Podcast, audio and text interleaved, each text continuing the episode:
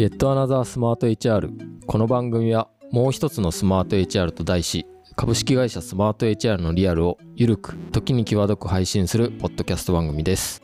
ここでしか聞けない会社の裏話や働く人のパーソナルな部分など普段とは違ったオルタナティブな側面をお伝えしていきます。改めましてパーソナリティのスマート HR 下地ゆきです。同じくパーソナリティのスマート HR 代表、芹沢正人です。はいよろしくお願いしますえーということで今日は、えーゲストがいないほパーソナリティのみの回ですね。そうですね。まあ、ゆるさを出していくために、こう、雑談会みたいなのをちょいちょい挟んでいこうかなと思ってます。まあまあ、ぶっちゃけてしまうと、ゲスト会だけで構成すると収録スケジュールが大変だからという、はい。えースケジュール稼ぎもありますね。そうですね。まあもうぶっちゃけてしまうと、これ撮ってる段階でストックがないっていうね。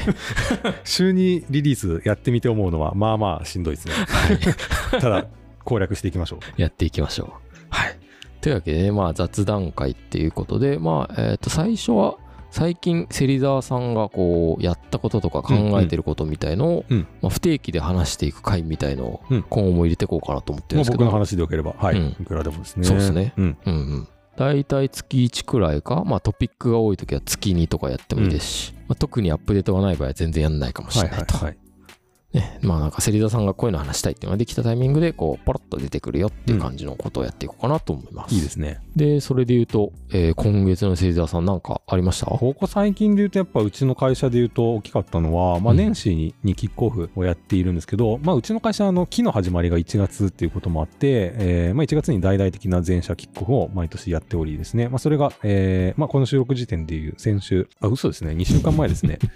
1月9日に、えー行われたというところですね。そうですね、これ予告編でもなんかキックオフの話ちょっと出てましたよね。あ出てましたね、うん。そういえば。はいはいはいはい。思い出しました。なんか事業化できるんじゃないかみたいな言われた。そうハイクオリティなんですよね。今回ちょっとあの実はコンテンツ減らしたもののここだけそういうちょっと遊び心のあるコンテンツみたいなのがあってですね、まあ、それはかなりあのちょうど昨日あのアンケート結果が配布されたんで全社員の方々に書いていただいたアンケート見たんですけど、まあ、なかなか好評で良かったかなと思いますね。うんうんうん。なるほど。ちなみになんか全社キックオフってどんなイベントなのかっていうところをちょっと聞いてもいいですか？まあ、基本的には、えっとまあ、CXO 役員陣から、まあ、年始だとまあ、この1年間はこんな風にやっていきましょうっていう、まあ、割とその戦略だったりミッションみたいな話、またそれを遂行する上でのマインドセットだったりみたいなところが、こう、各キーノートセッションで話されるっていう内容ですね。うんうんうんなんでぶっちゃけ、な中はどんな内容だったかって もうバチクソのあの社外費なんで、このラジオではさすがに言えない。なるほど。まあ、じゃあ、その中でこう、まあ、需要ができるって言われたみたいな話で、うんうんどういうところがこう、違うとこというか。あーまあ、僕僕正直その他の会社のこういう全社会みたいなの見たことないんであんまりわからないんですけど、まあ、でやってる側からすると、まあ、とにかくやっぱりその配信のクオリティだったりうーん、まあ、あとちょっとしたなんていうんですかねあのど動画があったりとかうんうん。謎のオープニングムービーとかあるじゃないですか。あれとかやっぱすごいクオリティ高くてやっぱそういう細部にまでこだわってるところっていうのがあ今オンラインでちなみに配信してるんですけど、うんうん。まあ、オンラインでやってるんだけどなんなんか一体感がきちんとあったりうーんなんかその士気を士気が高まる要素というか仕掛けがいっぱいあるなと思いますね。うんうんなんかそれこそまあ一期一句にこだわるじゃないですけど、うんうんそういうなんかねまあ別にぶっちゃけ全社会でオープニングムービーあってもなくてもいいじゃないですか。そうですね、うん。いやそうなんですよ。多分ほとんどの全社会にないんじゃないですかね。しかも毎回違うオープニングムービー流れますからね、うんうんうんうん。うん、でもやっぱそういうのあるとテンション上がるし。うん。ねまあ参加する側からしても今回はどんな風に始まるんだろうみたいな結構楽しみだったりするし、うんうん。ああいうのはいいですよね。そうですね、うん。なんかあのアンケートでも満足度というか理解度みたいなのを調査してるんですけどあ満足度ですかね、うん。あの結構まあ9割ぐらいの人があの満足しているという回答をいただけておりましてやっぱすごく嬉しいですよね、うんうん、うん、これ驚異的な数字らしいですね。そうなんだ。まあ確かにもう1000人参加して9割と900人満足、うん。ですね。で今回まあそういうキーノートセッションとは別であとなんかあれですね社外取りの方とか、まあうん。ゲストを呼んだちょっとしたあのコンテンツ、まあ、社社外から見たスマート HR の組織とか事業ってこうだよねプロダクトこうだよね、みたいなことをあの言っていただくコンテンツがあったりで今年で今年は社外取りがゲストだったんですけどそれもすごくあのいいあのセッションでしたというアンケート結果でしたね。確かにまあ外からうちがどう見えてるのかってまあ中で働いてるとあんまり分かんないですもんね、うん、僕自身もね、やっぱそ,、うんそんなにふとした瞬間にやっぱ忘れちゃったりもするんで、たまにやっぱそういう社外からどう見えてるのかっていう声をいただくのは、まあ、すごく刺激になりますね。うんうん、そうですねまあなんか聞いててもすごいいいいポイントを褒めてくれることもあれば、なんかここはまだまだだぞみたいな。そうなんですよ。なんかスッとやっぱ聞けちゃいますよね。うん、うん。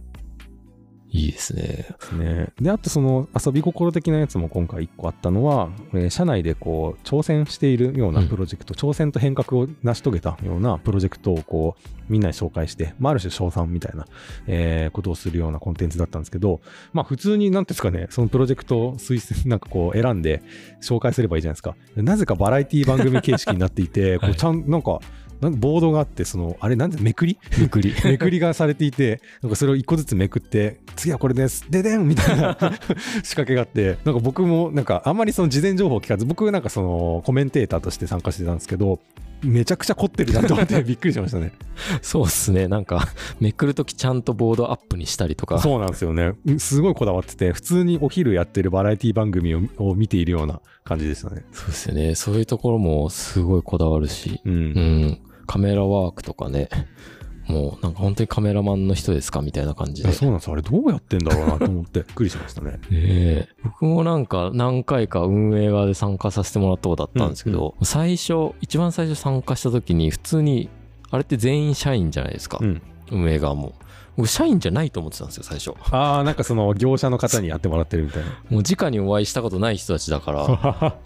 顔もわかんない状態ですごい、めちゃくちゃ カメラとかをスムーズに扱ってるんで、あ、なんか業者を入れてやるぐらいでかくなったんだと思ったら、全員社員ですね。やっぱ内容的にもっていうのもあって、結構内政にこだわってるとは聞きましたね。うんうんうんそうですね、もう何も喋れないですから、何やったとか。うんうんまあ一応 NDA とかはあると思うんですけど、うん。なんかあの、あんまり世に出ていない裏話みたいな、まあ全部世に出てないですけど、聞く話。まあなんか社員もそんなに知らないような裏話で言うと、は正確に言うと夏もあるじゃないですか。あの、はい1月と7月にキックオフあるんですけど、うんやっぱ1月のキックオフが年始、期期の始まりっていうのもあって、まあすごくやっぱり力が入るんですよね。今年1年こうやっていくぞ、みたいな。これを、えっと、まあそれぞれさっき CX 法人が発表するって言ったんですけど、まあ自分たちで資料を作るわけなんですよ。で、やっぱこの資料作りっていうのがですね、まあそれなりに、こう、力を使うもので、僕はこれがあるがために、ここ数年ですね、やっぱ年末年始をこう心安らかに過ごしたことが 実はないんですよね。まあ実際作業するのは、まあうん年明けてからとかにしてるんですけど、どっかずっと頭の片隅に、あ、と年が明けたらあれをやらないといけないのかっていうのがあってですね、なんかこう、一日一日経つことにやらねばやらねばみたいな感じがしてですね、やっぱどっか心休まらない感じがあるんですよね。そ それは大丈夫、いいことなんですか？どうなんですかね。まあでも、うん、やり始めるとそれはそれ楽しいですよね。あ、こんなことも言いたいな、みたいなので、すごくアイディアも湧いてきて、結構ゾーンに入るような感じなんですけど、始めるまでがとにかくなんか腰が重いんですよね。まあ、始めるまで腰重いはあるあるですよね。確かに。うんまあでも聞いてる側からするとやっぱ皆さんすごい、なんですかね。まあ、淡々と話すだけじゃなくて、ちょっと面白みたいな。うん、いやそうなんですよ。でここのアンケートも全部オープンになるじゃないですか、うんうん。で微妙にその登壇者同士の競争心みたいなのがあって 誰が一番満足度高い。はいはい。一個あのキーノートごとに満足度みたいなの出るんですけど、まあ誰が一番数値高かったかみたいなやっぱ 気に気にしたりするんですごい切磋琢磨される感じがありますね。であとあの、まあ、それぞれが独立した発表とはいえあのやっぱ内容だったりっていうのは連携した方がいいんで、うん。まあ、みんながこのこういうこと言おうと思ってるみたいのを Slack で共有してなんか調整したりするんですけどやっぱそういうやり取りが、まあ、今年だと年始ぐらいからですねもうちらほらあったりして、まあ、やっぱそういう資料を作ってる側のなんか年末年始の大変 っぷりみたいなのはですねまあ別に大変さアピールをしてるわけじゃないですけど、うんうんずっと毎年のようにやるって そうですね。まあでもそれをやると、まあやっぱ、えっ、と、全社的に今年はこうやっていくんだっていうのがまとまりやすくなるから、うんうん、なんですかね、なんか、聞く側からすると、まあ、そこ頑張ってくれるおかげでみんなまとまりやすいし、なんか、毎回あの、年始に今年のテーマみたいのを発表してくれるじゃないですか。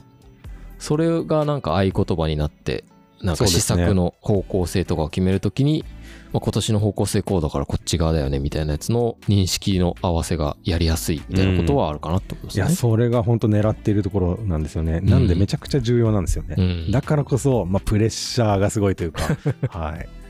しくれないなみたいな感じですよね、それをなんかいいなって思うのはそれをただ言うだけじゃなくて面白い方が記憶に残るみたいなのあるじゃないですか、うんうんうんそこなんですかね表現とか伝え方みたいのをすごい工夫してこう入ってきやすいようにしてんだなみたいのがああ、まあ、スピーカーごとによるかもしれないです。僕は結構意識してますかね。はい。で、結構資料も、もうなんなら当日ぐらいまで更新し続けるんで、まあ僕の枠、今回だと50分とかだったんですけど、もう50分のプレゼンで、実は僕練習一回もしてないんですよね、あれ。もうぶっつけ本番でやるしかなくて、直前までずっと資料更新してるんで、なんでそれもある種ドキドキ感がありますね。ただ今回タームキープのやつ見ながらやったんですけど、ぴったりに終わりました。さすが50分気持ちよかったですね。すごいもうなんかじゃあ体の中にあるんですねそういうそうですね。なんかカウントダウンがずっとあるんで、あ、うんこの辺かみたいな。僕も結構あの歴長い方で僕が入った頃から全社キックオフあったと思うんですけど、うんうんうんこれっていつからやってたんですか？ああ、いつからっすかね？ちょっとすみません。正確な時期今パッとわかんないですけど、僕が入った時はなくて、うんうんキックオフの代わりに、まあ半年に1回、1月と7月に、社員の合宿をやってましたね。うん全社員合宿。まあ全社員っつっても当時、えーまあ10人とか20人とか30人ぐらいの規模までだったんですけど、うんまあ近隣の、えー合宿所に行って、まあそれ、なんやなんやディスカッションをするみたいな、あの、感じでした。うんうんうん。それはもう当日中？当日中ですね。一はい。日丸一日丸一日、まあ一泊行って、なんかうん。一日話して、えーまあ夜はうん。やっぱ宴会して、うんうんうんまあ次の日の午前中もちょっと話しましたかね。うんうんうん。なんかそんな感じの合宿で、まあ例えば僕が入社した2016年の時とかだと、えーまあバリューのアップデートとかやりましたかね。うんうんうんバリューのアップデートしたり、あと、まあ、スマート HR っていうプロダクトがローンチしてから初めての合宿だったんで、まあ、うん今後のプロダクトの戦略みたいなところを少し話したのは覚えています。バリューはもうそれこそ今でもコーポレートサイトに載ってるバリューですね。で、あれが多分、ちょ記憶がすごい甘いなんですけど、その年2016年の、えー年始の合宿と、なんかその1年後ぐらいの合宿でまたアップデートしてっていうのを2回やったのは経験ありますうんね。うんうんそれがもうそうですよね僕が入った頃からほぼ同じですもんねこれうん。まあ、1個2020年に追加されたっていうぐらいからあんまり変わってないですね。うんうんまあ、個人的にはいいバリューだなと思っているんですけど、うん、アップデートの余地はまだまだ全然あると思っていますかね。で、社員合宿がやっぱ人数が増加するにつれて、まあ、やっぱ合宿所が探しにくいとか、うん移動するのも大変みたいな感じで、うんとまあ、するの難しいよねっていうので、今のみたいなキックオフ、社内でやる、1日でやるイベントみたいなのに変わったのが、えー次の段階ですね。うんうんで、その時確か1月だったら新年会そのままやるし、7月だったら納涼船とか乗ってた。ああ乗りましたあ、乗ねりました？そう。屋形船。屋形船行きましたよね。うんうん。とか、まあその夜の宴会セットでやっていたっていうのがしばらくですかね。ただ今みたいにあのキーノートが中心のあのやつじゃなくて、なんか割とワークショップみたいなのがありました。中心でしたよね。うんうんうん。それぞれグループに、部署に分かれて、まあ例えば開発チームだったら、あの、この半年間こういうことをやっていこうとか、うん。なんかそういう感じの、うんワークショップ中心の帰国だったかなと覚えています。そうですね。なんか最初にこうキーノートセッションを1個聞いてそこからグループのミッションを考えようみたいなあそうですね。感じですなんかそう、宮田さんが多分バーッと最初に話して、それをもとに、じゃあ自分たちはどううん動いていくかっていうところに落とし込むっていう感じでしたね。うんうんうんで、それがどっかのタイミングから、まあ、キーノート中心になって、まあ、宮田さんが話し、し倉橋さん COO が話して、当時僕 CTO だったんで、うん CTO の僕が話してみたいな、なんかそういう感じの形式になっていきっていう編成をたどっていってますね。配信になったのはあれですよね。確かコロナコロナですね、うん。2020、2020年の7月の夏のキックオフからうん。配信になった記憶があります。そうですよね。なんか覚えてるのはその当初はやっぱその今まで会社に集まって全員で聞いてたのが配信になっちゃうから、その一体感みたいなやつを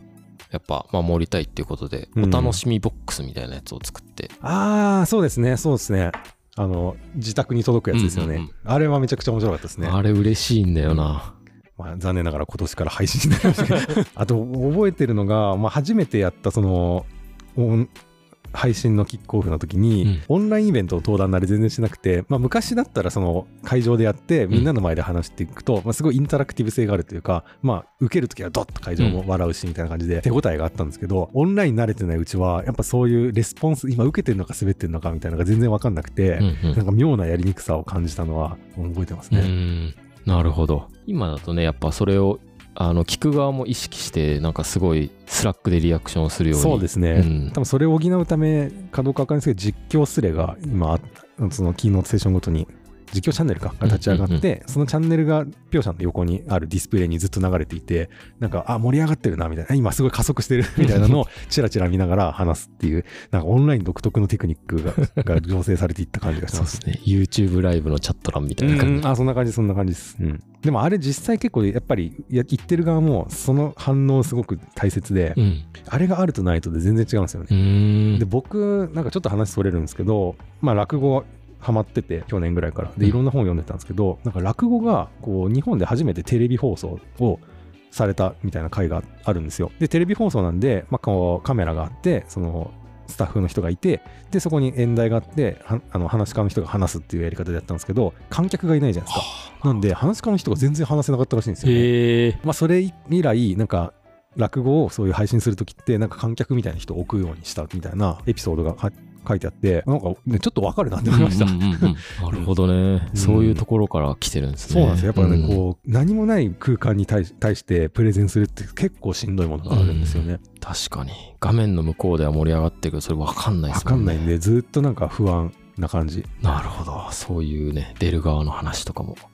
いろいろ聞けてうん面白かったですね。まあそんな感じでずっと長いことうちの会社はこういうキックオフ全社イベントみたいのを半年に1回やってて力を入れているあのイベントですし、まあ、実際やっぱあのーまあクオリティはそれなりに担保されてるのかなっていう気がしてますね。うんうんうん。いいですね。ありがとうございます。まあじゃあ、いつか社外取りの方が言ってるように、事業化するかもしれない。どうなんですかね。